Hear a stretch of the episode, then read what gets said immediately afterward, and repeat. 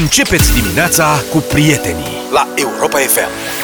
Bună dimineața, 7 și 19 minute Mulți ani trăiască, mulți ani trăiască La mulți ani, domnul Mulțumesc. Luca Ca să apreciez că nu cântați. E ziua da. domnului Luca, dacă vreți să-i spuneți la mulți ani S-a deschis o pagină pe Facebook, pe pagina Europa FM Acolo puteți să-i spuneți la Pagina mulți ani memorială, da. Mă rog, Să n-am știți vrut că să spun așa Luca a primit un cadou foarte frumos ieri după amiază, nu? Băi, de, da, deci cel mai frumos cadou de ziua mea, nu vreau să jignesc pe nimeni, dar din ultimii mulți ani, iartă-mă, mamă, că nu... Ieri am fost spre seară, se îngâna ziua cu noaptea, și am fost să cumpăr niște Coca-Cola. Că am adus niște dobrogene de ziua mea și e, uh, fie- e foarte bine să bei cola când mănânci dobrogeană, că mai ales dacă dobrogeana e un pic caldă, eu am luat-o dimineața la prima oră Era un caldă, pic fierbinte, caldă. acum e încă e călduță. Se f- produce o rupere termică acolo, cola rece cu... Așa. Și un efect foarte șmecher. În fine. și mi-am zis să, bă, zic, am uitat să iau cola, nu mă mai complic dimineața, mă duc acum să cumpăr. Și am fost și am cumpărat și când mă întorceam prin spatele blocului spre mașină, Da. La sala de mese a porumbeilor, pe asfalt, era plin de porumb. deci se servise masa. Și eu am văzut porumbul ăla, nu se servise, tati, că ei când servezi masa se vede asfaltul negru. El îl lasă la negru, cum se zice. Nu, adică se servise în sensul că era gata masa. Masa era servită, Asta, da, masa corect. era servită. Dar era de ceva pentru că doamna care insistă să le dea câteva zeci de kilograme de porumb zilnic porumbeilor are rondul pe la 4. Acțiunea se petrecea pe la 6. Așa. Și zic, bă, da... Unde sunt Ce s-a întâmplat? Și-o fi, mă, dușmanii? cu ei, le-o fi dat și eu știu la masă sau ceva de... Unde sunt șobolanii naripați? Da, și am ridicat privirea că ei de obicei sunt acoperă practic două scări de bloc pe toate geamurile, sunt câte doi, câte trei. Fațada blocului Mă, nimeni. Mă uit pe centrala electrică, nimeni. Niciuna, adică... Că venea să le fac piu, piu, piu, să văd, uh, știi ce zic?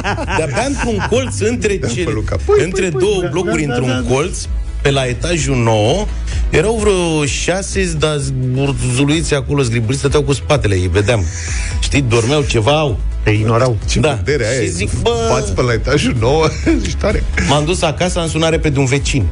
Bă, zic, ai văzut porumbei?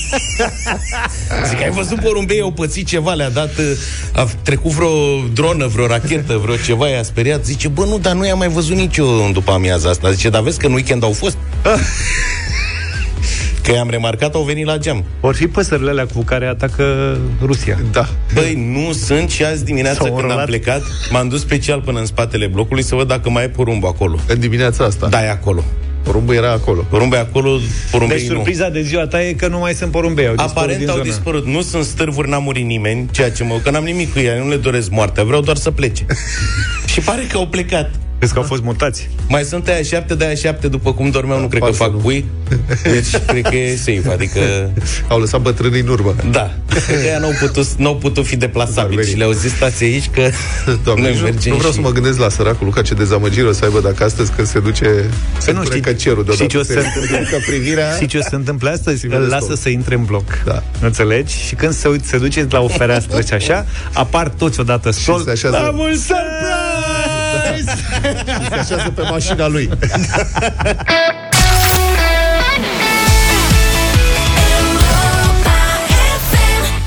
Sistem și Luminița Angel cu Let Me Try au fost la Kiev, la Eurovision. Da, așa La vremea este. respectivă. Mamă, ce nebunie e acolo. Dar să știți că fermierii ucraini, dacă urmăriți ce se întâmplă în Ucraina pe rețelele sociale, mă rog, Urmărim, urmărim. Da, sunt sunt imagini, e plin de imagini cu fermieri ucraineni care remorchează cu tractoarele diferite Se blindate. înarmează.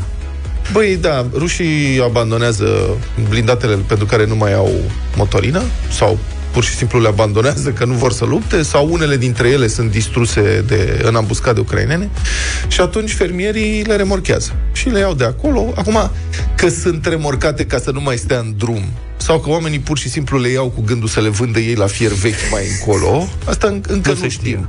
Dar este Vechi. un fenomen, deci e plin de imagini, sunt meme peste tot cu asta, dar um, există, au un discipol în Bistrița Năsăud, să știți, adică aici în Bistrița Năsăud, undeva lângă comuna Dumitra, un fermier, de-al nostru, român de-al nostru, își ara terenul. Când ce să vezi, înfiptă într-un tufiș pe câmpul lui o dronă. A găsit o dronă, o dronă militară, adică nu o dronă de aia, că se cumpără de la magazin de aici, uh-huh. de la magazin de telefonie, dronă militară, cu anvergură aripilor de vreo 2-3 metri, zdravănă. Și ce faci când ești la munca câmpului și vezi o băzdăganie la tine în proprietate? Deci pune-te în locul Oi fermierului. cu furca. El și-a văzut de treabă. Adică asta este toată chestia. Eu mă gândesc, bă, dacă ar cădea o dronă la mine în curte, Mamă. în primul rând aș fugi cât aș putea mai încolo, aș suna poliție, pompieri, presa, pe toată lumea, aș deveni vedetă, aș vorbi la televizor, uite cum a căzut și el. Ăsta, fermierul nostru, el și-a văzut de treabă, pentru că era la Arat. Deci îți continui treaba. Mai întâi munca și după aia panica. Pe la 16.30 a văzut-o și la poliție a dus-o după 8 seara. Iar povestea are o relatare, este o relatare făcută de un preot, preotul din Lușca, tot în Bistrița Năsăud, preotul Crin Triandafil Teodorescu, care este poet și povestește cu lux de amănunte poetic ce s-a întâmplat uh, de acolo. Bun, deci pe fermier îl cheamă Marcus, Marcus, adică nu Mărcuș sau nu știu ce, Marcus. Marcus. Marcus. Marcus, Marcus de la latinescul Arcus. Fiți atenți ce zice părintele. Deci, părintele Triandafil, citez. Se duce omul la câmp să are. Pământurile s-au scuturat de alb. Miroase discret, dar miroase a primăvară. Geme în dorință glia. Se răscolește la sciv sub primele raze de soare și Marcus i-a amestecat în povestea asta. Au țăranii ăștia un simț cosmic al vieții, o părtășie dumnezeiască cu germinația. Își scoate Marcus tractorul din ogradă și o ia moromețian spre țarină, care aici se numesc locuri. Să-i preotul. Da. Eu aș vrea, p- părinte, să rămâna bună dimineața. Dacă se poate, părinte, să scrieți ceva despre echipa deșteptarea care se trezește în zor și vine la muncă în fiecare zi, moromețian. Adică aș vrea să știu cum ar scrie părintele Triandafil despre echipa deșteptarea care vine la muncă. Pentru că a rezultat ceva foarte frumos, nu? Sigur, la noi p- pământul nu se răscolește la șciv. Mai, asfaltul se mai răscolește din când în când, nu știu dacă foarte la șciv, dar poate pornografic când face gropi primăvara în București, dar uh, în rest și noi cred că suntem moromețieni destul de des. Bun, și continuă părintele Triandafil. Citesc din nou. Și ajunge omul nostru la câmp. Se uită în sus, se uită în jos și când se uită în dreapta, vede în niște tufișuri o dronă. Are 2 metri deschiderea aripilor și e greu să o confuzi cu un pui de barză. și ce credeți că face omul nostru drag? Își, își scuipă românește în palme, mă rog, își scuipă românește în palme și se apucă de arat. Calm și așezat. Întâi lucrul lui pe care i l-a lăsat Dumnezeu în cârcă, da? Iar seara, după ce a terminat ce a avut de făcut, în ordinea lumii lui frumoase, se duce în răchițile alea să vadă cei cu drăcovenia. Războiul după grâu, panica după muncă și toate cu calm, ardelenește, că doar ce-o fi atâta grabă. Deci ăsta este părintele Triandafil, relatând interacțiunea fermierului țăranului Marcus, Cu războiul, practic. da, cu războiul. Dar eu cred totuși că a romanțat povestea un pic. Adică eu refuz să cred că la chiar a văzut drona aia și a ignorat-o complet până seara. Băi, Așa așa, spune. pare. Așa pare. Deci Așa pare omul din a poveste, da. declarat, omul a declarat după aceea la poliție că el s-a dus acolo la câmp, că doar nu te duci la 8 jumate seara pe câmp sari. El s-a dus la un moment dat și a văzut-o pe la patru jumate și a continuat să are și a dus drona, a luat-o, a pus-o în remorca tractorului, că de asta fac analogia cu fermierii ucraineni cu tractoarele. El a pus-o în remorcă și a dus-o la poliție. De unde întrebarea ce are cu polițiștii, adică serios, dacă știi asta, mi-aduce aminte de ăla care a găsit tot așa un țăran care era și a găsit și el un obuz la el pe câmp. Așa că l-a pus în remorcă și l-a dus la poliție. Intri secție cu obuzul. Boss, ia uite ce am găsit eu. Ce e ăla? Un obuz. Cum faci asta? Da, e o dronă model Orlan 10 de producție rusească. Mă rog, terenul cu pricina e la vreo 60 de km de granița cu Ucraina. Nu e clar ce s-a întâmplat. Probabil că a ieșit din raza de acoperire a controlorului, că, mă rog, e- la sol e cineva care are o telecomandă și controlează drona. Da, și dar n-avea muniții pe... nu, era o dronă de supraveghere, o dronă de observație. Dar oricât. Adică vezi avionetă la tine în tufiș. Ce faci? Păi uite, cum zice părintele Triandafil. Îți scuipi românește în palme și te apuci și de ara.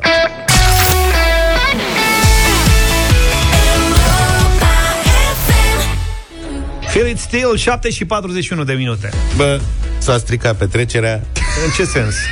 Vecinul meu, Și Dragoș, puțin. Ah. mi-a trimis poză S-au întors porumbei.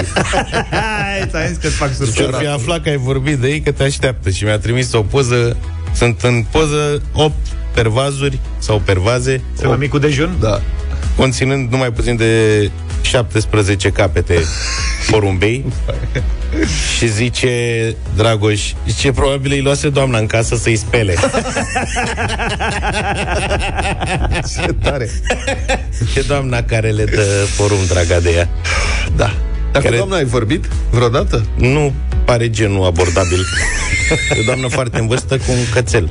Și când plimbă cățelul, rupe o pungă de aia de 2-3 kg de porumb Da. De bobe. Și o scapă pe și jos. merge. Adică nici măcar nu stă să zici că îi mănâncă porumbei din palmă, că e ceva, știi, ca în singura Este la casă, ei. cum era doamna. Se gândește la ei, pur și simplu. Pur și simplu, da, are gândul ăsta. Da.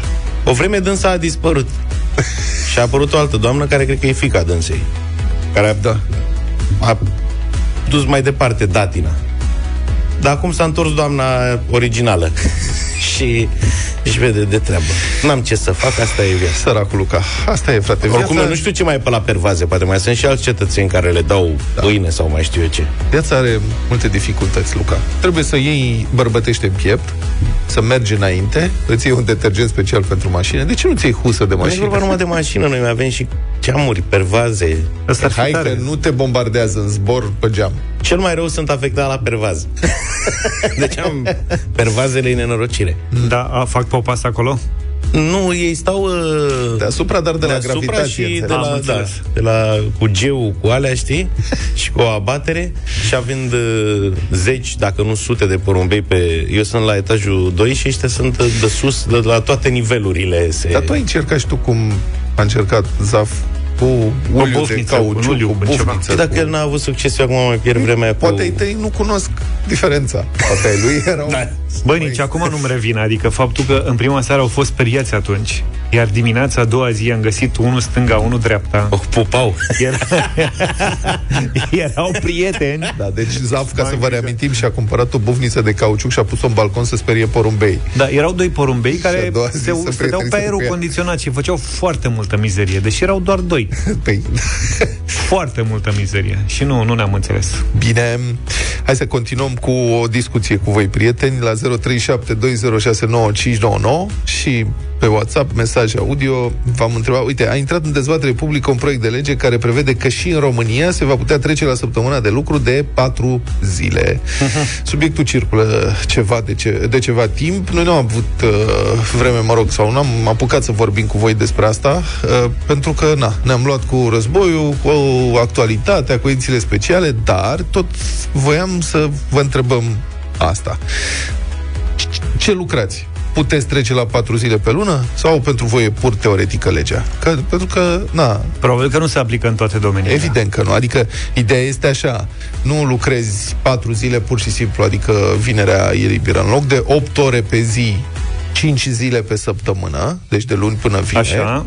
poți lucra, dacă trece această lege, vei putea lucra și dacă jobul îți permite, 4 zile pe săptămână, 10 ore pe zi ca să faci numărul de ore necesar. Cu alte cuvinte, putem schimba și noi promoul. Deșteptarea. De luni până joi, de la 7 la 11. Ai vrea să facem asta? Ca să ai vinerea liberă? Uite, Da, bun, dacă- evident că nu se poate. Evident că noi nu putem să facem asta. Dar dacă ar fi să fie, Nu. nu. Pentru noi ar fi o tragedie.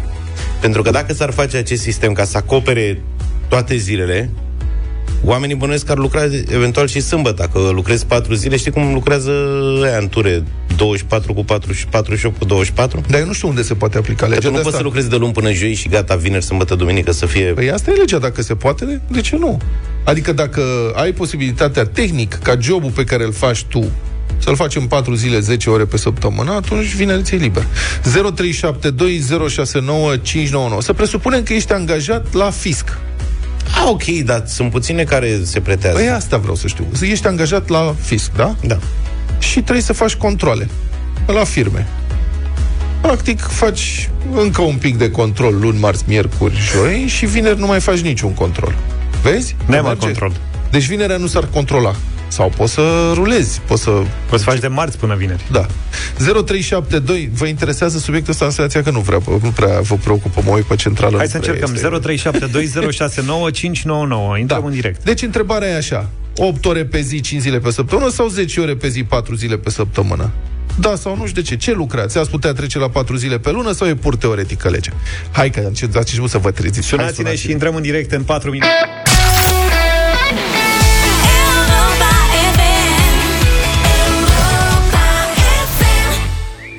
7 și 50 de minute 0372069599.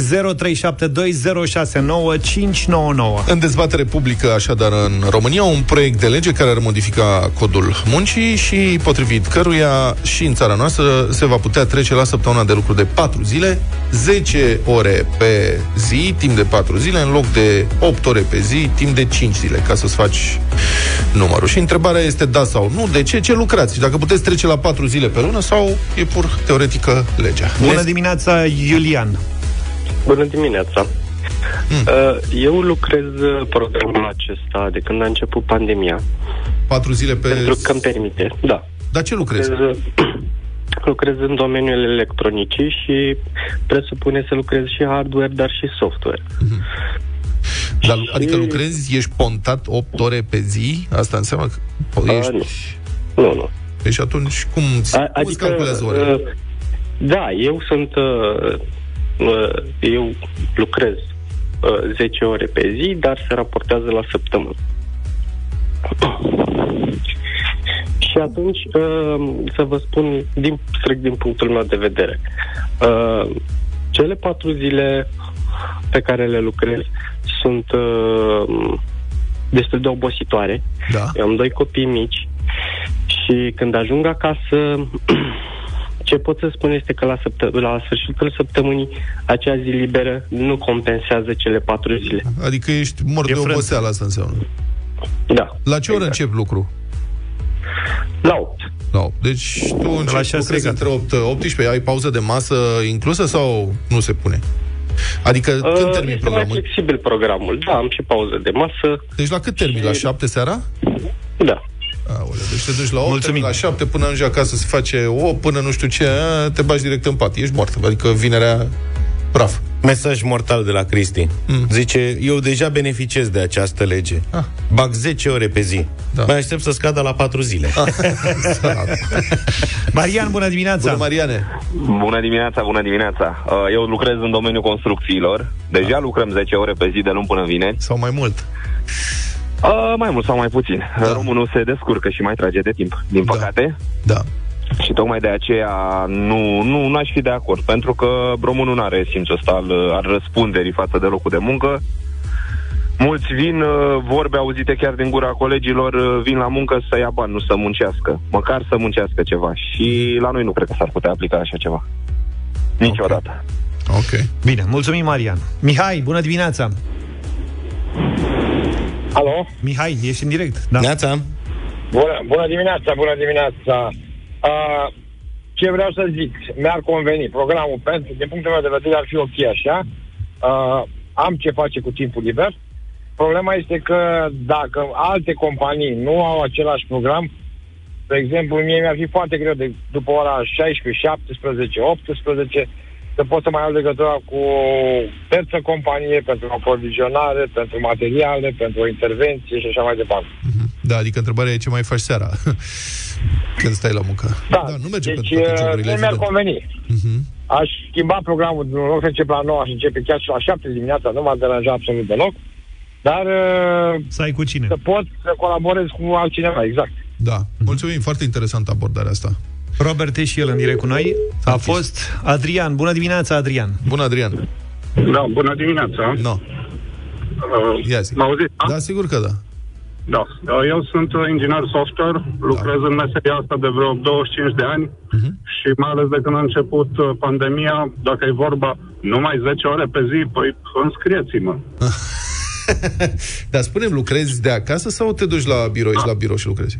De 2 ani lucrez de acasă, acum de o săptămână, două au început să se relaxeze situa- uh, condițiile și la noi. Mhm. Suntem încurajați să revenim la, bo- la birou dacă dorim.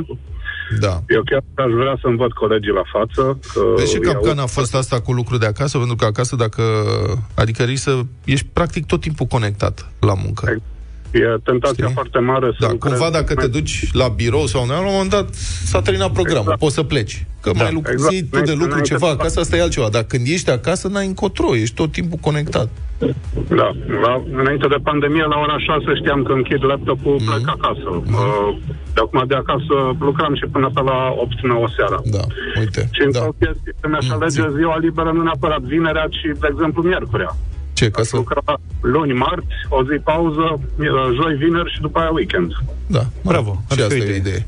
Cred că nu poți să lucrezi, uh, adică eu am experiența asta. Când am lucrat mult mai mult de 10 ore pe zi, ani de zile la rând. Și de obicei și cam fără weekend. Dar trebuie să fii super pasionat de ce faci. Adică super implicat, super, super implicat. Dacă este doar un job, nu poți face asta. Nu merită. Să spui asta, e clar că noi nu putem face deșteptarea patru zile pe săptămână. Noi suntem foarte Trebuie să o implicați, facem cinci. Foarte pasionați, dar Deci- deci... noi aici trebuie să oferim ascultătorilor 5 zile pe Am săptămână. ieșit mai îngăștit că am face dublu sau nimic doar de patru ori pe săptămână. Dar eu, încă o nu de dată vă cinci. spun. Mm. Dacă se face patru zile, dar o să zic că hai să acoperim și sâmbătă ca să fie corect și noi o să facem șase. Că tu o să trebuiască deșteptare Ce să o vrei, faci mă? pentru toți oamenii muncii. da, dar unii o să lucreze de luni până joi, unii o să lucreze de marți până vineri și unii de miercuri până sâmbătă. Eu zic că te fac șefii șef. Asta, da. Propunerea asta. Europa FM. Europa FM. Take You Dancing, Jason Derulo la Europa FM 8 și 9 minute. Bună dimineața! Bună dimineața, din nou știu că nu o să vă placă subiectul care urmează, dar, mă rog, nu vă grăbiți să strâmbazinați, să aveți încredere în noi. Problema e că, în, în ciuda a ceea ce crede mulți dintre noi, să știți că războiul din Ucraina n-a înlocuit pandemia, decât la știri. Adică nou coronavirus circulă în continuare prin lume, suferă mutații și infectează în continuare foarte mulți oameni.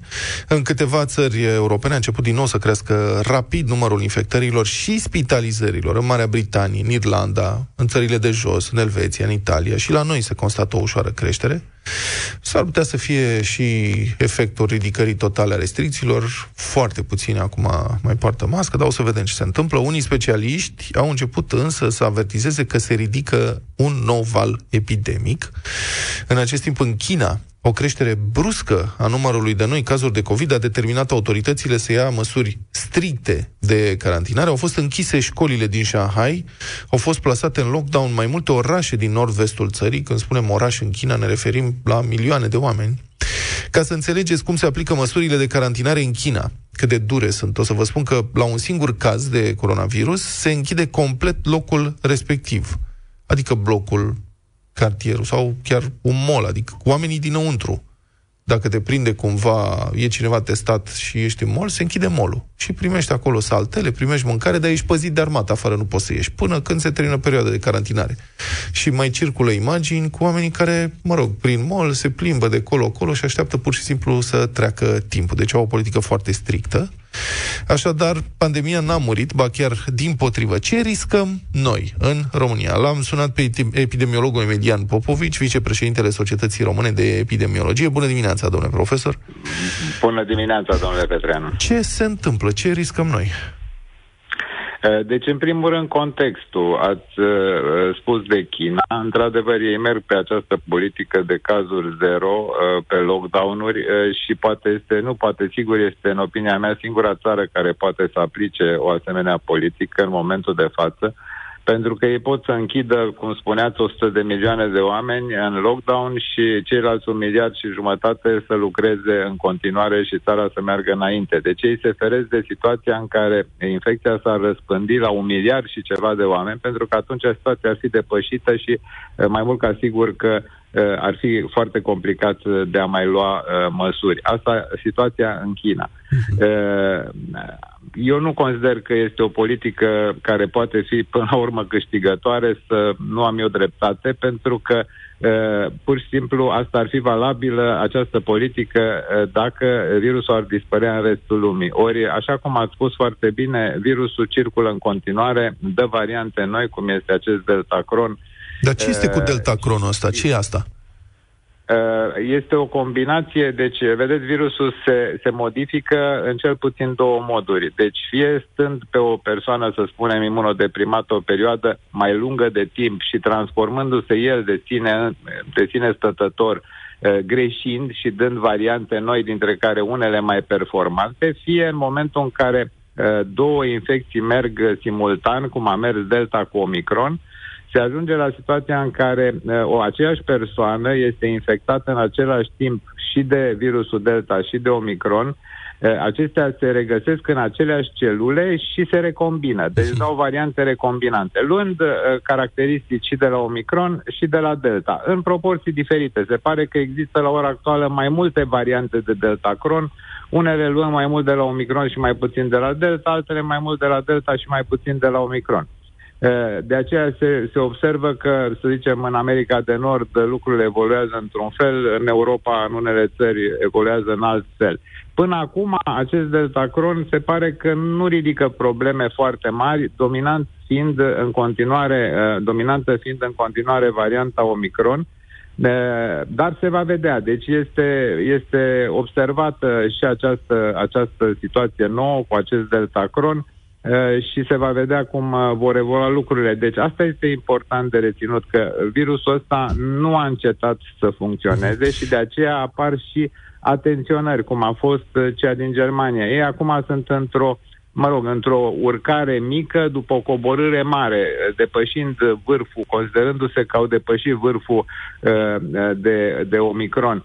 Uh, și totuși, Ministrul Sănătății din Germania a tras atenția oamenilor și i-a rugat, efectiv, ca să se vaccineze în continuare, uh, pentru uh, a se evita uh, din nou o situație uh, deosebit de neplăcută, să spunem, potențială în toamna viitoare. Și ei uh, vaccinează mulți oameni, zeci de mii de oameni uh, vaccinează pe zi și ar dori să crească acest nivel de vaccinare. uh, Da, pentru prin ca comparație, să poată prin comparație la noi, acum, la noi vaccinările, cred că nici nu știu dacă se mai vaccinează cineva. Bun, cine a vrut să se vaccineze, asta a fost. Nu avem indicație pentru a patra doză, cine a vrut să facă boosterul l-a făcut. Dar măcar am trecut de un val foarte puternic, foarte intens, ca, în care au fost foarte mulți infectați. Putem presupune că împreună cu vaccinarea și cu imunizarea naturală totuși avem o protecție față de uh, apariția unei noi variante, față de revenirea pandemiei. Asta se va vedea nu peste multă vreme, pentru că uh, măsurile fiind practic uh, reduse substanțial, ca să nu spun abolite, iarăși avem acel interval de două-trei săptămâni, eu zic mai sigur trei săptămâni, după care se va vedea uh, care este situația cu această imunitate post-infecțioasă reală sau presupusă, parțial cel puțin, și uh, cu imunitatea post-vaccinală. Deci, uh, vaccinul rămâne, asta e foarte important de, de reținut pentru ascultători, că vaccinul rămâne uh, calea pentru a te feri de forme grave de boală. Vedeți, este un studiu al Universității Oxford, publicat în data de 7 martie în Nature, care este o revistă foarte serioasă și care arată că uh, pierderea gustului și mirosului predominând după formele medii de boală, ne- se pare că nu se datorează uh, în, prim, în primul rând, cum se credea, înlocuirii, tesut, uh, înlocuirii celulelor gustative și olfactive cu tesut conjunctiv, ci efectiv afectării creierului.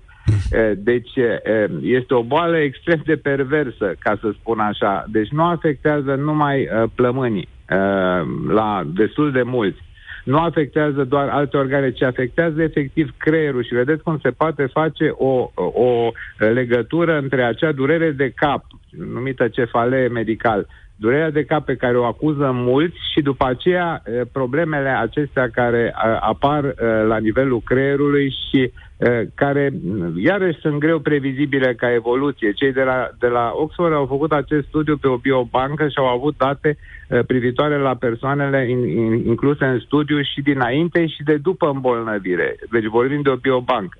Și aici vorbim de o potențială chiar reducere a substanței cenușii, deci a sistemul, afectarea sistemului limbic. Deci e mult mai bine să nu te îmbolnăvești. Asta este clar. Și dacă te îmbolnăvești, să nu dezvolți forme medii și grave, iar vaccinarea previne acest. Mulțumesc foarte mult. Mă uit uh, acum pe datele privind vaccinarea la nivel global. Au fost administrate aproape 11 miliarde de doze, 10,9 miliarde de doze. 4,46 de miliarde de oameni de pe planetă sunt uh, vaccinați cu schema completă. Mulțumesc uh, foarte mult, domnule profesor, pentru explicații. Luca și cu mine, care am avut uh, COVID în echipă, am observat ceva cu reducerea materiei cenușii, dar să știți că încă luptăm. Sunt îngrijorat că am făcut și de două ori. Da.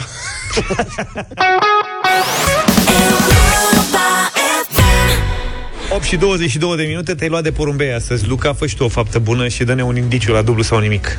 La dublu sau nimic, indiciu. Indiciul la dublu sau nimic, e că... E ca la școală, mă, e serios. Întrebarea cu numărul 3 din concursul de astăzi, deci evaluată trebuie să de mergi specialiști departe. la 400 de euro, Așa. Așa. este din mitologia greacă. Eroii Deci greci. trebuie să ajungeți până acolo. Da, citesc zilele astea cu răducul ăla mic, uh, legendele Olimpului și de asta. Da. Deci dacă vreți întrebări mai simple, trebuie negociat cu răducul întâi. da. Că în funcție foarte de asta... simplă. E Da. foarte simplă. Mamă, lumea o să mă urască, o zic, "Mă, ce dictatură asta, asta și permite face întrebări după ce îi citește lui Fisu acasă. Pe banii Hai să noștri. vedem cu bătălia cum facem. mă. La bătălia hiturilor vreau să vă propun astăzi o piesă de vară. Sper să avem parte de vești cât mai bune, cât mai curând, din toate punctele de vedere și să ne bucurăm de vacanțe de vară anul ăsta. Așadar, Ceacademus and Pliers, Twist and Shout, un cover după Beatles, cumva.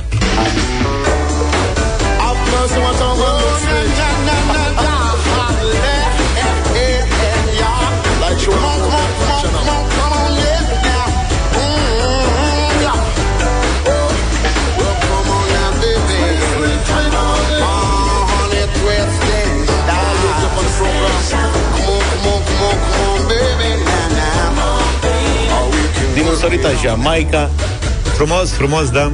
Când m-am apucat eu de radio, acum foarte mulți ani, în playlist în Heavy Rotation era piesa asta.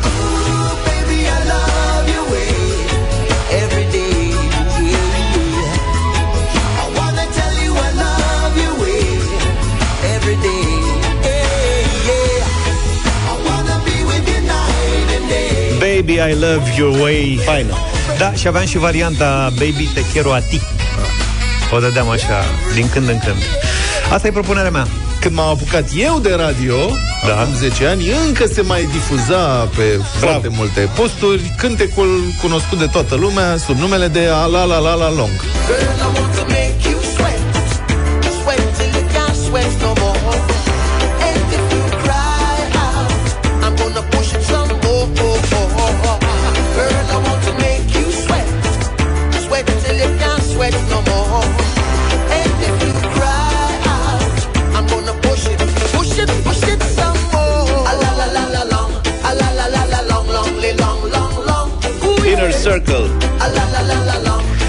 6 piese. Foarte. Să vedem ce ascultăm în dimineața asta. Ne-a sunat Mihaela la 0372069599. Bună dimineața! Bună, Mihaela! Bună dimineața! Bineînțeles, un pic de vară, așa se mai încălzească cu Luca. Mulțumesc, Mulțumim. Mihaela! Păi vara e în toate, toate piesele. cu vara asta. Laura, bună dimineața! Bună, Laura! Bună dimineața, George, baby, I love your way. Mulțumesc, Laura. Mulțumim. Roxana, ești Bună, Roxana. Direct. Roxana! Mă, fete. Bună dimineața, Ce Vlad. Mulțumim să rămână a fetelor, ce drăguțe Unu, sunteți. unu, unu. Foarte Ne-au luat mult, fetele băieți. la rând Uh, Cristina, bună dimineața! Bună, Cristina! Cristina. Bună dimineața, cu Luca, la mulți ani, Luca. Mulțumesc, La mulți ani, Cristina! Luca. Dani, tu trebuie să votezi cu mine, Neața Salut, Dani! Bună dimineața, băieți! Să trăiești. La mulți ani, Luca. Astăzi Mulțumesc. Cu Luca. Da. Mulțumesc, Asta e Dani! frumos. Da, nu eram pregătit, stai așa Mai zi ceva Ce să-mi pare rău O mai că, ai- că ai povestește-ne influențat despre tine. data calendaristică Câți anișori aveți? bătălia. În vârstă de 42 de ani, căsătorit, doi copii, serviciu stabil. Mulțumesc pentru voturi.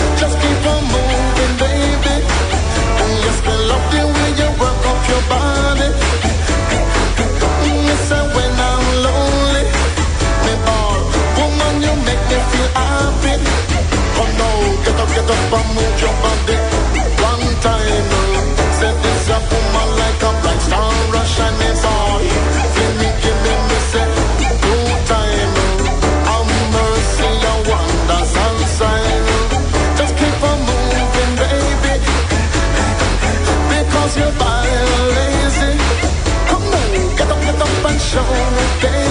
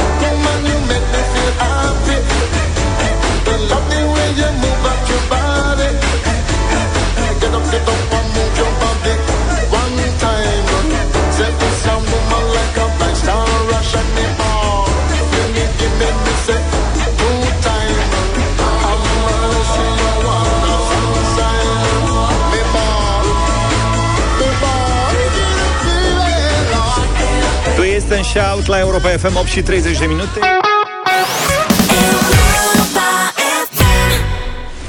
Suntem live și în direct, cum ar spune cineva, pe Facebook, pe toate frecvențele Europa FM. Ne puteți, ne puteți asculta oriunde pentru dublu sau nimic. Avem și astăzi 800 de euro pentru Tiberiu. Salut, Tibi! Din Craiova, bună Vă salut, dimineața! bună De unde? dimineața. Tibi din Craiova. Bună di- Din Craiova, da. Sperași și să te sunăm? Poftiți? Da, orice om trăiește cu speranța. Mă bucur. Da. Ai mai fost pe la noi? Da. Niciodată. Mamă, Bine ai ce venit. tare. Bine v-am regăsit cu acest concurs. Ia zi, Tibi.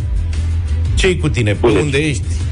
Cu ce te Sunt ocupi? uh, acasă, lucrez la Ford în Craiova, sunt uh, tura a doua și dimineața stau acasă.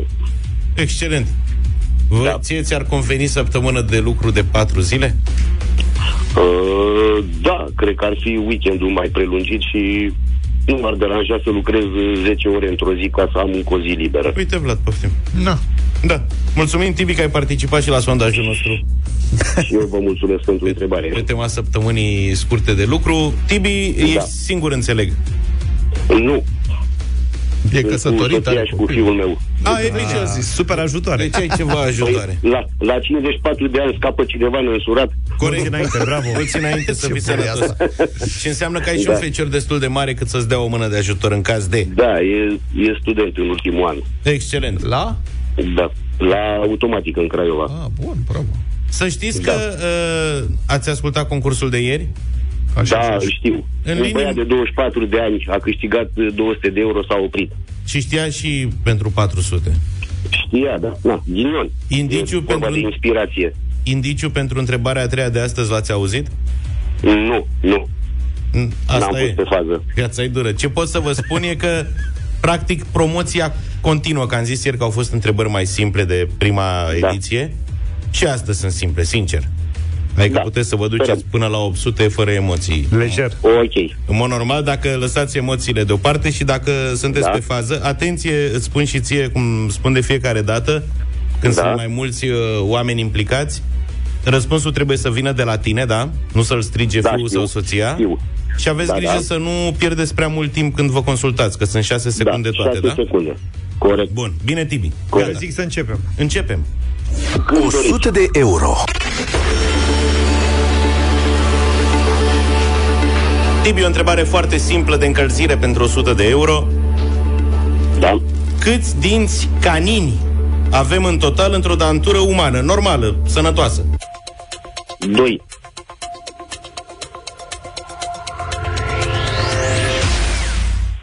Pe stânga sau pe dreapta? Stânga-dreapta. Păi, Sus sau jos? Sus. dar pisoiul, câți canine? Ai animal? Ai vreo Am cățel, o un pisoi? pisică. Păi și pisica câți canini are? Nu i-am numărat. Da. Se vede. Hai de motivi. Doamne, doi canini. De număr, numără acum. Ia.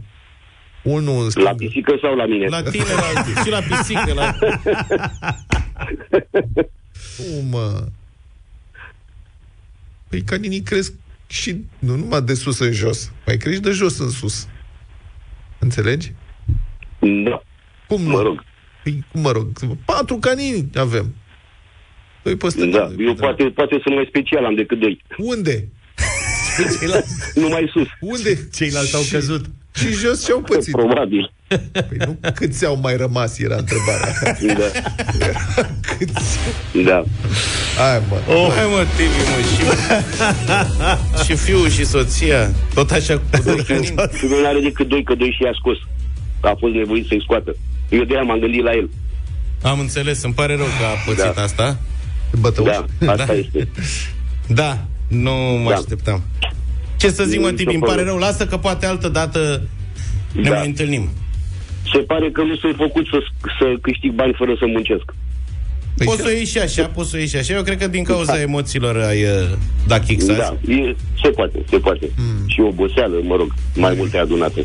Tibi, Numai bine, Tibi. succes data viitoare. Da. Ne auzim și mâine.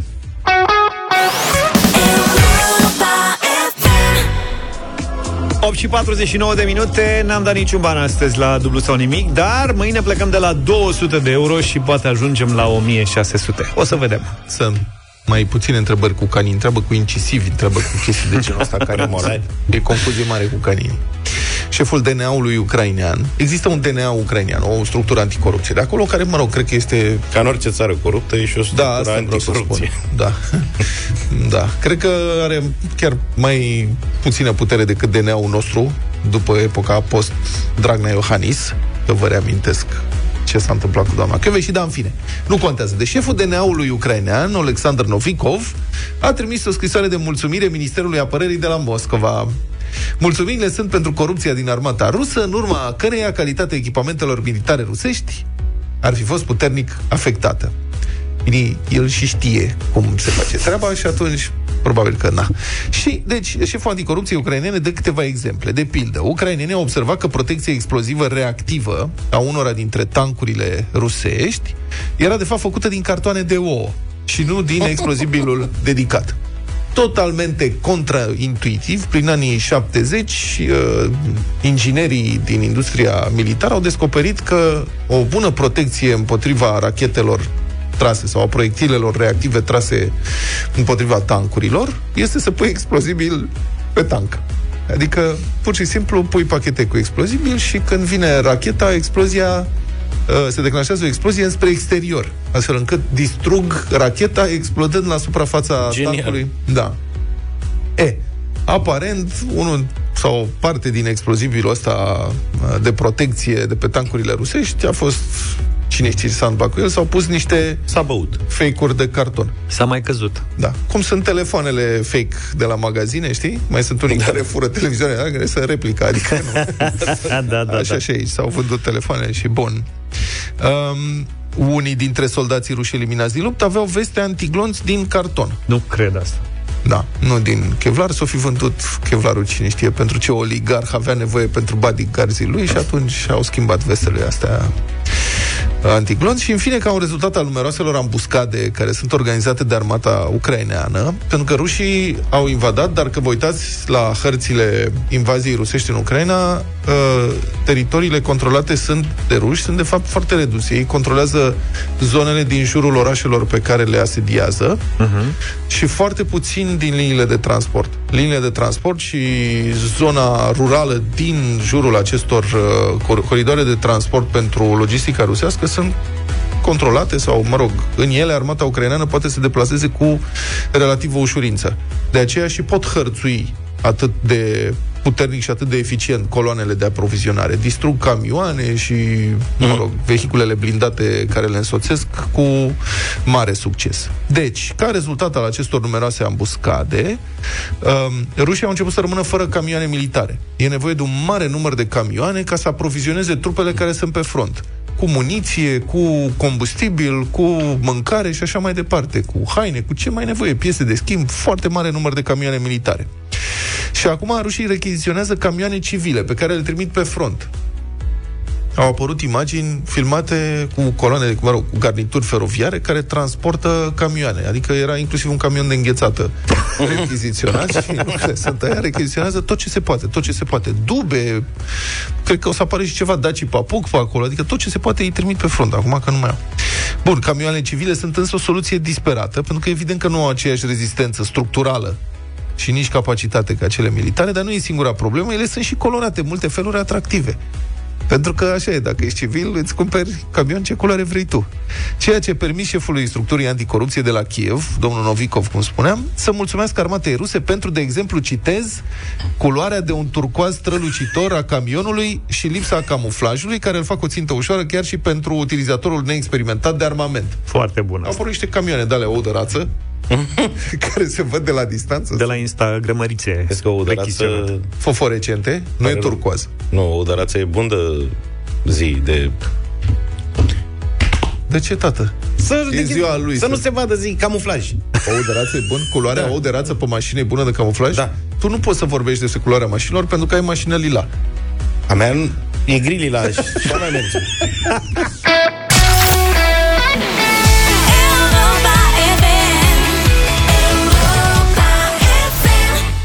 9 și 9 minute, bună dimineața din deșteptarea Arena lui Cătălin Tolontan. Bună dimineața, Cătălin! Bună dimineața! Neața! Bună dimineața! Bună dimineața! Uh, valul de refugiați ucraineni care a depășit deja 2,5 milioane de oameni, bărbați mai puțin, femei și copii în majoritate și bătrâni, uh, a venit și în România. Peste 400.000 de ucraineni au traversat până în momentul ăsta România. Dintre ei, cam un sfert au rămas în acest moment cel puțin în, în țara noastră și e inevitabil să nu apară și momente delicate, chiar tensionate, uh, lucruri care uh, pun întrebări legitime opiniei publice. De pildă, acum câteva zile, probabil cu oamenii care ascultă Europa FM își amintesc, uh, niște ucraineni într-o mașină au fost găsiți la unul din punctele de frontieră al României cu peste 1,5 milioane de dolari, plus euro, plus bijuterii. Oamenii au furnizat o explicație amuzantă că ar fi luat alte bagaje decât cele cu care s-au trezit în, uh, în portbagaj. Uh, Ucraina nu este, evident, o țară perfectă, după cum nici România nu este o țară perfectă. Ucraina este mult mai coruptă decât România. Astea sunt lucruri pe care le știam încă de dinainte. De al minteri, un lucru foarte interesant. Uh, Foarte puțină lume știe și un economist din uh, român din Danemarca, un economist uh, cu o voce importantă în spațiul economic european, uh, a dezvăluit acum ceva vreme niște lucruri legate de evoluțiile paralele ale Ucrainei și României și sunt interesante, nu o să insist, dar spun doar atât. În 90 noi am pornit, noi și Ucraina, cam de la același nivel de dezvoltare, ba chiar pe industrie, pe educație, pe raportul dintre uh, industrii. Uh, Ucraina stătea sensibil mai bine decât România. Uh, aveam cam același salariu mediu cu toții, cam 100 de dolari la vremea respectivă în, în 1990 și ucrainenii și românii. Căile diferite de dezvoltare pe care au mers cele două țări și la noi aderarea la UE uh, în principal uh, ne-au dus uh, într-o situație în care la nivelul întregii populații practic PIB-ul României să fie dublu față de uh, PIB-ul Ucrainei dacă raportăm la numărul de locuitori, uh, desigur. Acum, uh, am avut curiozitatea să facem o analiză a banilor ucrainenilor. Cât de bogați sunt ei, cât câștigă în Ucraina, în ce și investesc banii pe care îi câștigă. Uh, am avut, avem și avantajul de a avea uh, de două săptămâni în redacția Libertatea un jurnalist de origine română, dar care s-a născut, s-a educat, a trăit și a profesat ca jurnalist în Cernăuți, în Ucraina.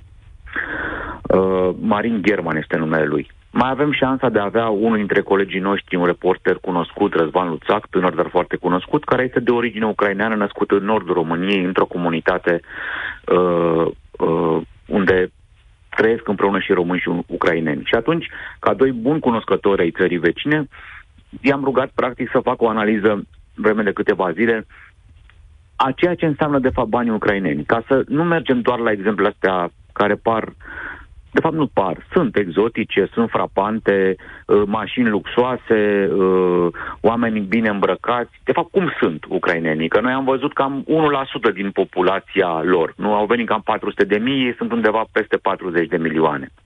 Dar, de fapt, cum sunt ei? Și cum se explică anumite lucruri pe care, pe care le vedem? Uh, primul lucru care trebuie spus este că în Ucraina există o diferență uriașă, chiar mai mare decât în România, între capitala Kiev și restul țării. Sau altfel spus, între cele câteva orașe, două, trei, care sunt bine dezvoltate și restul țării care este într-o, uh, uneori într-o sărăcie extremă. Adică în timp ce la Kiev se câștigă în anumite industrii, de pildă cum e în IT, mai bine decât la București, iată, nu știam asta. Deci pur și simplu la Kiev se câștigă mai bine decât la București în IT, iar salariul mediu în Kiev este undeva la 650-700 de euro net, bani în mână, ceea ce în București nu se atinge acest uh, salariu cu adevărat, nu există uh, salariul ăsta. Uh, restul Ucrainei este în sărăcie. Acum, ce am văzut noi venind din, în primele zile, cel puțin în prima perioadă, a fost primul val de refugiați. Mulți dintre ei, deși nu ăsta era drumul mai scurt, au venit prin România. De ce? Pentru că în primele zile ale războiului, În Ucraina s-a creat o adevărată psihoză pe care au relatat-o foarte mulți dintre cei care au ajuns și în România, dar după aia și în Polonia, și în Cehia, și în Ungaria, că este închis vestul.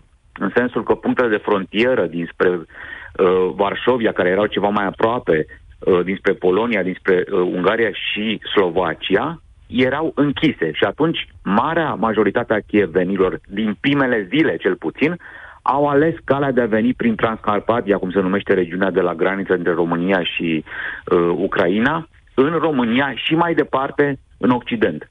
Asta este, asta este explicație validă pentru felul în care arată, uh, p- sunt îmbrăcați uh, mașinile pe care le au o parte importantă a primului val de ucrainieni care a venit în România. Nu toți sunt așa și deja au început să apară oameni în Gara de Nord și la celelalte puncte de frontiere, cei care au venit prin Moldova, care sunt extrem de sărmani, neajutorați, care n-au de niciunele, care au plecat pur și simplu cu, cu un bagaj în care și-au adunat practic toată viața și toate toți banii pe care au putut să-i, uh, să-i strângă. Uh, am găsit că e interesant să spun asta oamenilor care ascultă Europa FM, pentru că dincolo de valul de empatie au apărut și niște întrebări legitime. Nu înseamnă că sunt cinice, nu înseamnă că sunt anormale, din potrivă.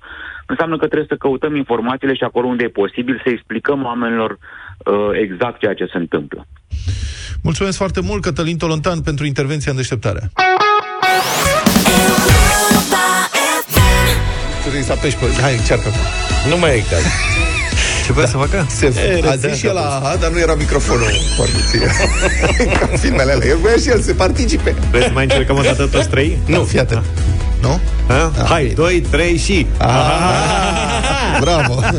S-a scumpit curentul de ne-a spart în ultima vreme. E adevărat că se și plafonează, dar nu s-a scumpit cât s-a scumpit benzina. Ca atare este bătaie pe mașini electrice. Normal. Pe bune, deci se cumpăr mașini electrice în draci. Zici că se dau gratis, se încarcă la soare, ceea ce ar putea să fie adevărat pentru cei care au panouri fotovoltaice și soare. Deci, practic, dacă te muți la Mediterana, haț, poți să rezolvi problema. În primele două luni ale acestui an au fost vândute 3086 de mașini electrificate, înțelegi? Că se spune electrificate pentru că sunt alea 100% electrice, sunt electrice, alea hibride tip plug-in hybrid, nu știu ce, sunt electrificate. Aha. Da. Uh, le-a urcat cota de piață la peste 17% din vânzare, evident, nu din parcul auto, uh, la mașini, la categoria mașini pur electrice. Datele arată așa. În primele două luni din anul ăsta au fost vândute 1550 de bucăți, adică de 5 ori mai multe decât în aceeași perioadă anului trecut. Creșterea an pe an de 5 ori, chiar dacă valorile sunt încă mici, mi se pare foarte tare. Doamne, cu câți kilowatt să încărca o mașină de asta? Băi, sunt, asta este un domeniu la care noi nu ne pricepem. Adică trebuie să începem să studiem. Cu mașina, cu benzină, motorină... Adică consumă cât mașina de spălat, consumă cât știu. aerul condiționat, Are consumă niște- cât toată casa. Auzi că nu ne pricepem. Nu, nu înțelegem, trebuie să ne apucăm să studiem, că am senzația că într-acolo ne îndreptăm. Eu am dezvoltat nedumerirea că aștept mesaje la 0728112222 de la cetățenii posesori de electrice să ne spună și nouă cam cât merge o încărcare. Mergi. Da. Sunt și de asemenea înțeleg că poți să o încarci la stații unde e gratis, deși acolo tot timpul sunt ubăriști și nu știu Nu ce. cred că mai există. Nu Mai poți să- sunt La câteva. cât costă curentul acum? Mai sunt câteva. Mai există Dar stații cine să gratis. ia, mă, Maica Domnului, cine să-mi dădau curent gratis? Păi la câți bani lași pe la pe magazine de Hai, mă, bricolaj fii și de serios. astea? Bun. Deci, cea, cel mai bine se vinde Dacia noastră autohtonă chinezească, numită Dacia Spring. Yes. Aia este recordman. Uh, Dacia Spring e pe locul întâi, 315 unități. Deci se vinde Bun. foarte bine. Le-am văzut în trafic, chiar merg. Adică se, Nu, nu, nu, nu, se chiar deplasează. funcționează. Ce Bă, râzi, Nolu? consumă enorm. Consumă enorm? Zice cineva, acum nu știu, e, mulțumesc pentru mesaj. Zice că 20 de kW la 100 de kilometri. Iarna mai mult, spre 25. Aha. Eu consum în casă, într-o lună, 200. Da. O mașină, dacă consumă 20 la 100 de kilometri, Da.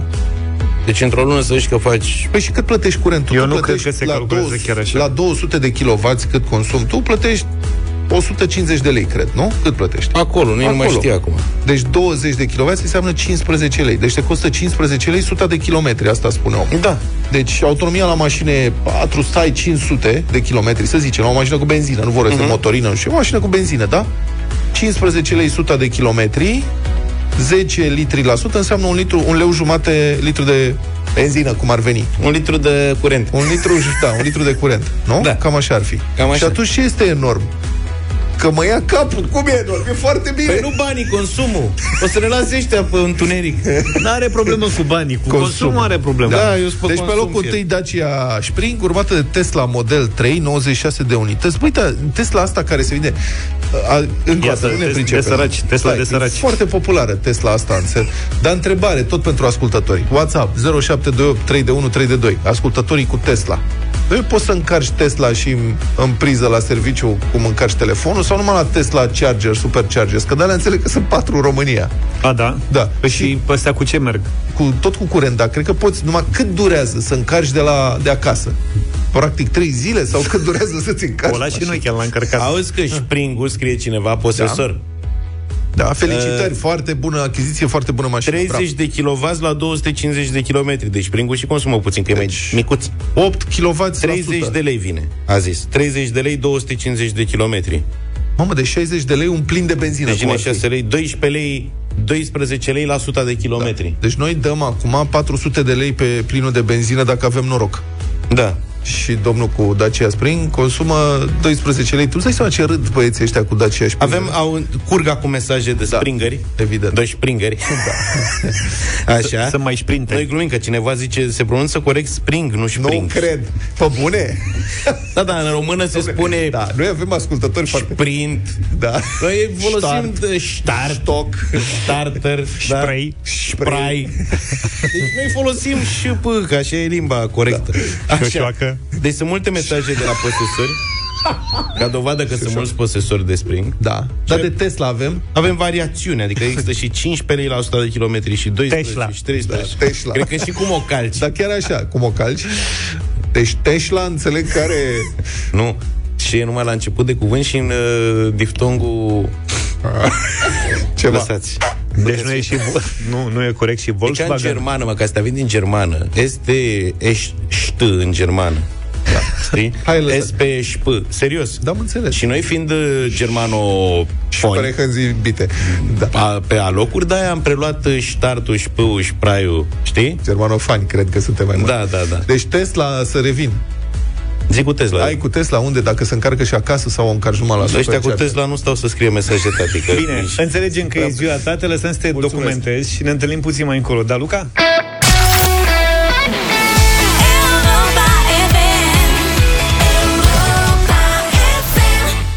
Activ la Europa FM 9 și 36 de minute. Uh, mai reglăm niște necunoscute vis-a-vis de Da, ce am da, vorbit da, mai da, au devreme? venit foarte multe mesaje, au răspuns în sfârșit și posesorii de autoturisme Tesla.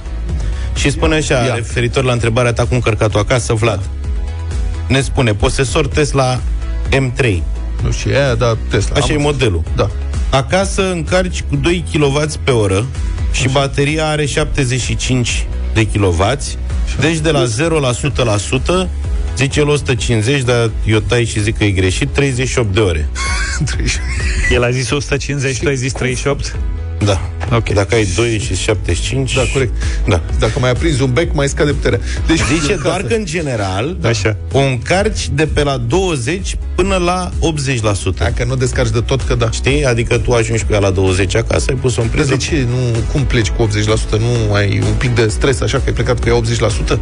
Ce, pleci cu telefonul de acasă Auzi? la 80%? Șeful, ai vreun stres când pleci pe ea, te întreabă Vlad. Așa. Pe urmă mai zice altcineva... 38 de ore? Păi și ce ai făcut, frate, cât stai cu ea în priză? Păi n-auzi, 38 stai de ore. cât poți. Aia e. Mamă, nu merge. Altcineva din Elveția spune Da. că Tesla se poate încărca și la 2.20 acasă în 22-24 de ore. E bine. Iar stația de încărcare o primești la 220. N-am, e ceva ce nu pot să înțeleg aici, s-a, ne-am Trebuie să ne pierdut. apucăm de studiat, serios.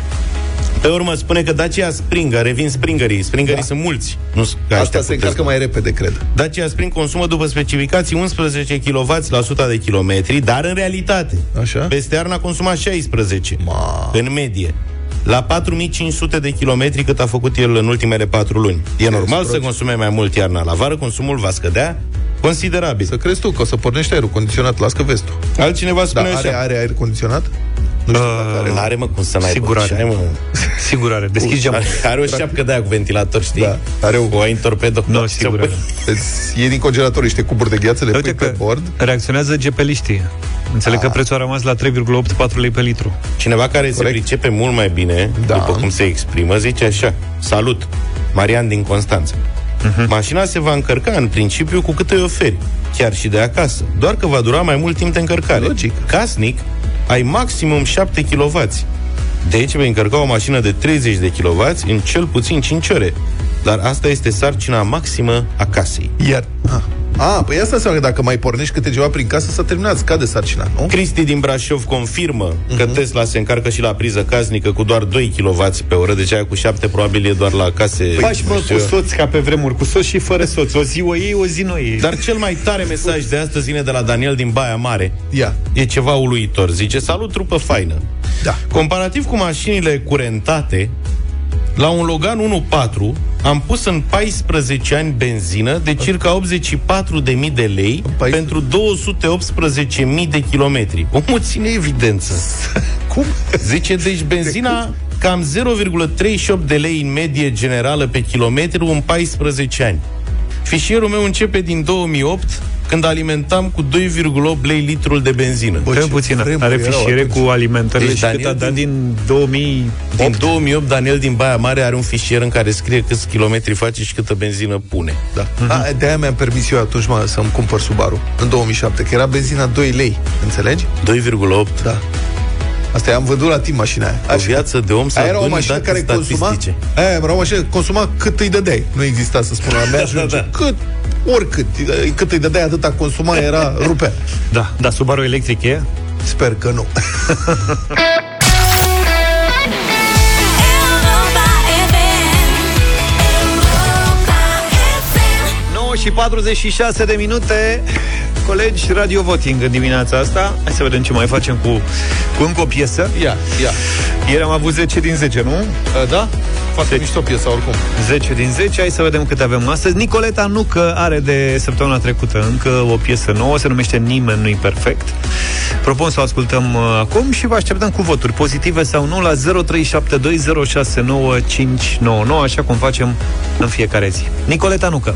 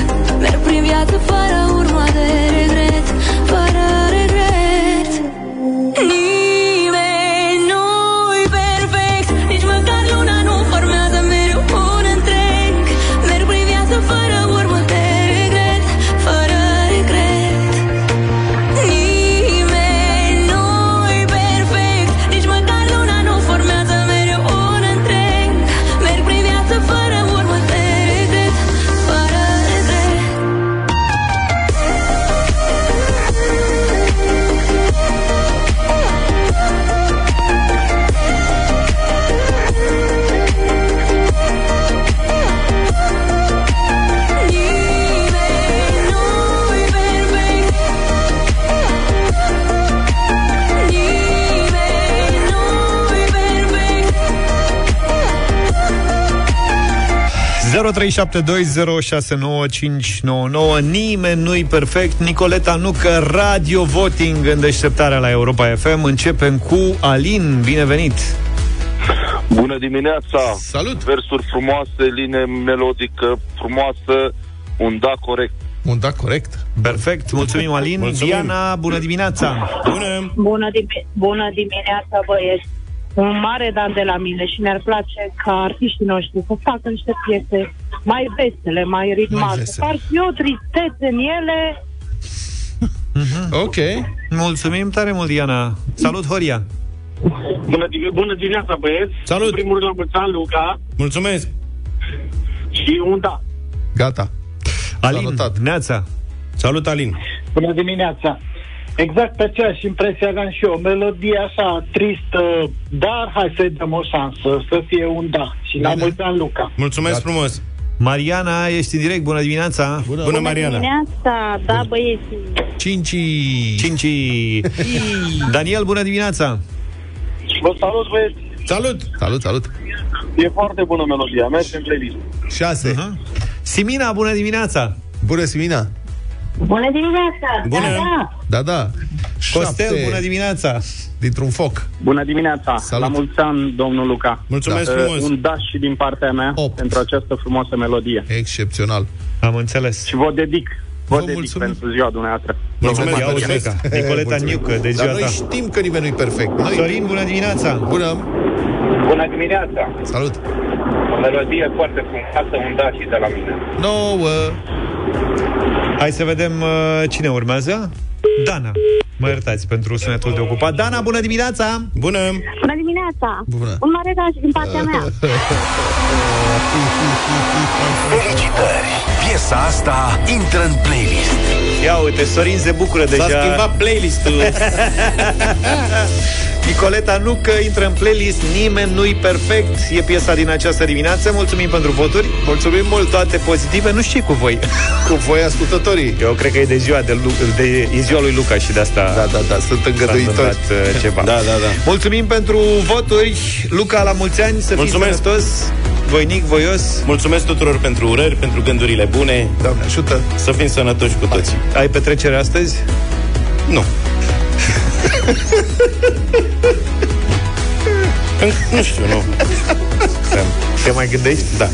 Da. Nu, mă, ziceam acasă, cu familia, cu... Da, da, pe asta. Ștefan, nu cu știu. Radu, Să cu văd Ana. cum sunt cu școala, cu temele, cu... Da, mai... da, da, da, Ei, da.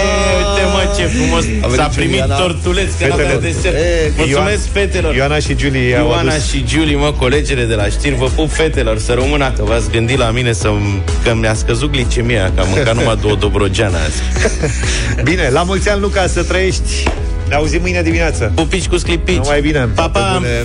Deșteptarea cu Vlad, George și Luca. De luni până vineri, de la 7 dimineața, la Europa FM.